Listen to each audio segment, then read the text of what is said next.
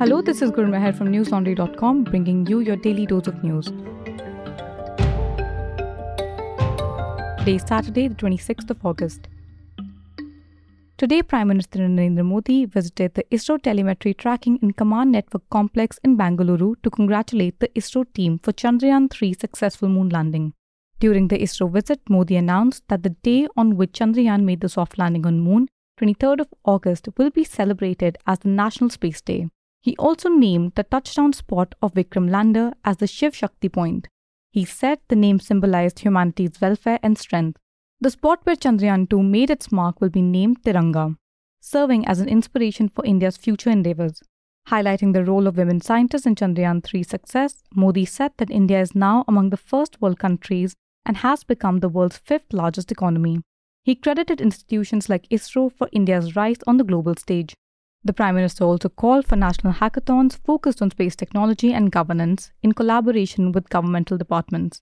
He encouraged students to participate in the Chandrayaan Focus quiz competition organized by the government citizen engagement platform MyGov from 1st of September. Modi also urged youth to scientifically validate the astronomical knowledge in India's ancient scriptures. He emphasized the need to uncover the buried treasure of scientific wisdom. Today, a tragic fire in a railway coach near Madurai railway junction claimed the lives of nine people, injuring eight others. All the deceased were tourists from Uttar Pradesh who were traveling in a tour group of 55 persons and 8 support staff. The incident occurred around 5:30 a.m. when gas leaked from an LPG cylinder allegedly being carried by the passengers. Reports said Tamil Nadu authorities including Minister for Commercial Taxes P Murthy, District Collector MS Sangeeta and Madurai Divisional Railway Manager P Anand were quick to respond to the incident. The dead bodies were moved to Government Rajaji Hospital and the injured were admitted to GRH and the railway hospital. The coach's doors that were locked from inside complicated the rescue. It took 10 minutes to break open the lock, by which several had sustained serious burn injuries. Tamil Nadu Chief Minister M.K. Stalin expressed his anguish over the incident and announced an ex gratia of 3 lakh rupees for the deceased families, in addition to 10 lakh grant announced earlier. He instructed the GRH doctors to provide special medical care to patients. He also asked authorities to make necessary arrangements to transport the bodies to their hometowns. Police said a case of accidental fire is to be filed, pending a forensic report to determine further action. A disturbing video has emerged on social media showing a class teacher directing her class 2 students to assault a boy from a minority community while making disparaging remarks against the community.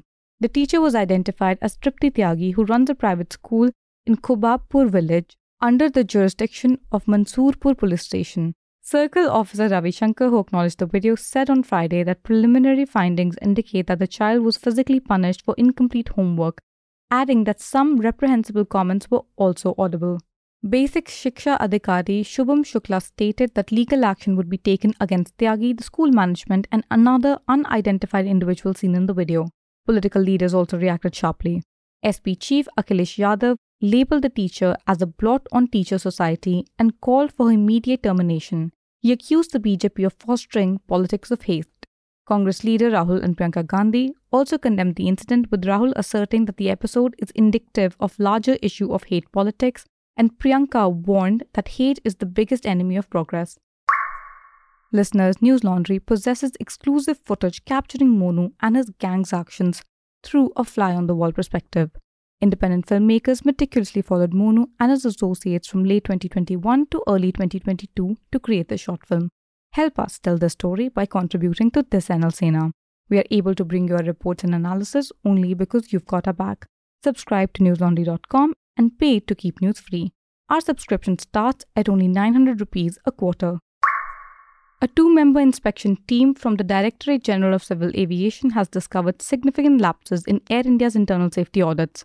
The DGCA investigation in the matter that began on Friday is ongoing. During random inspections of 13 safety points across operations in Mumbai, Goa, and Delhi, the team found that Air India had falsified all 13 reports. These false reports were neither signed by the Chief of Flight Safety nor were they backed by proper documentation or CCTV footage. Moreover, checklists were signed by a quality management system auditor who wasn't authorized by the DGCA. DCGA General Director Vikram Devdutt confirmed the ongoing investigation. Air India claims to actively engage in regular safety audits and address any issues raised. Bonomade Machude Omar, also known as Ibn Omar, the leader of jihadist group linked to the Islamic State, was killed by Mozambique's armed forces, said the country's president Filipe Nyusi. He was reportedly killed on Tuesday in an army operation in a forest in Macomia in collaboration with foreign military allies. Two other senior members of the group were also killed in the operation. Omar had been leading the insurgents since the onset of the conflict in 2017. The US State Department had designated Omar a terrorist leader two years ago, holding him responsible for attacks in the Cabo Delgado province, including a massacre at Palma Hotel. The announcement of Omar's death comes a month after Mozambique's military, bolstered by hundreds of soldiers from Rwanda and other southern African countries, initiated a significant offensive against the Islamist group. The UN had reported that the ongoing conflict has displaced over a million people and put a multi billion dollar gas project on the hold.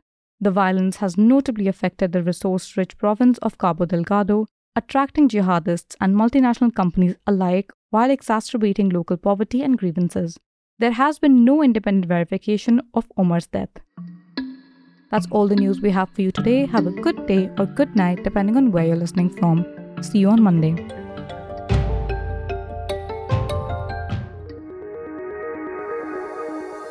News Laundry is possible because of our paying subscribers. We don't run on corporate or government ads. You too can be part of changing the news model. Go to newslaundry.com slash subscription. Be a part of the community that pays to keep news independent. For the smoothest News Laundry experience, download our app, watch our shows, listen to our podcasts, read our reports. Stay informed.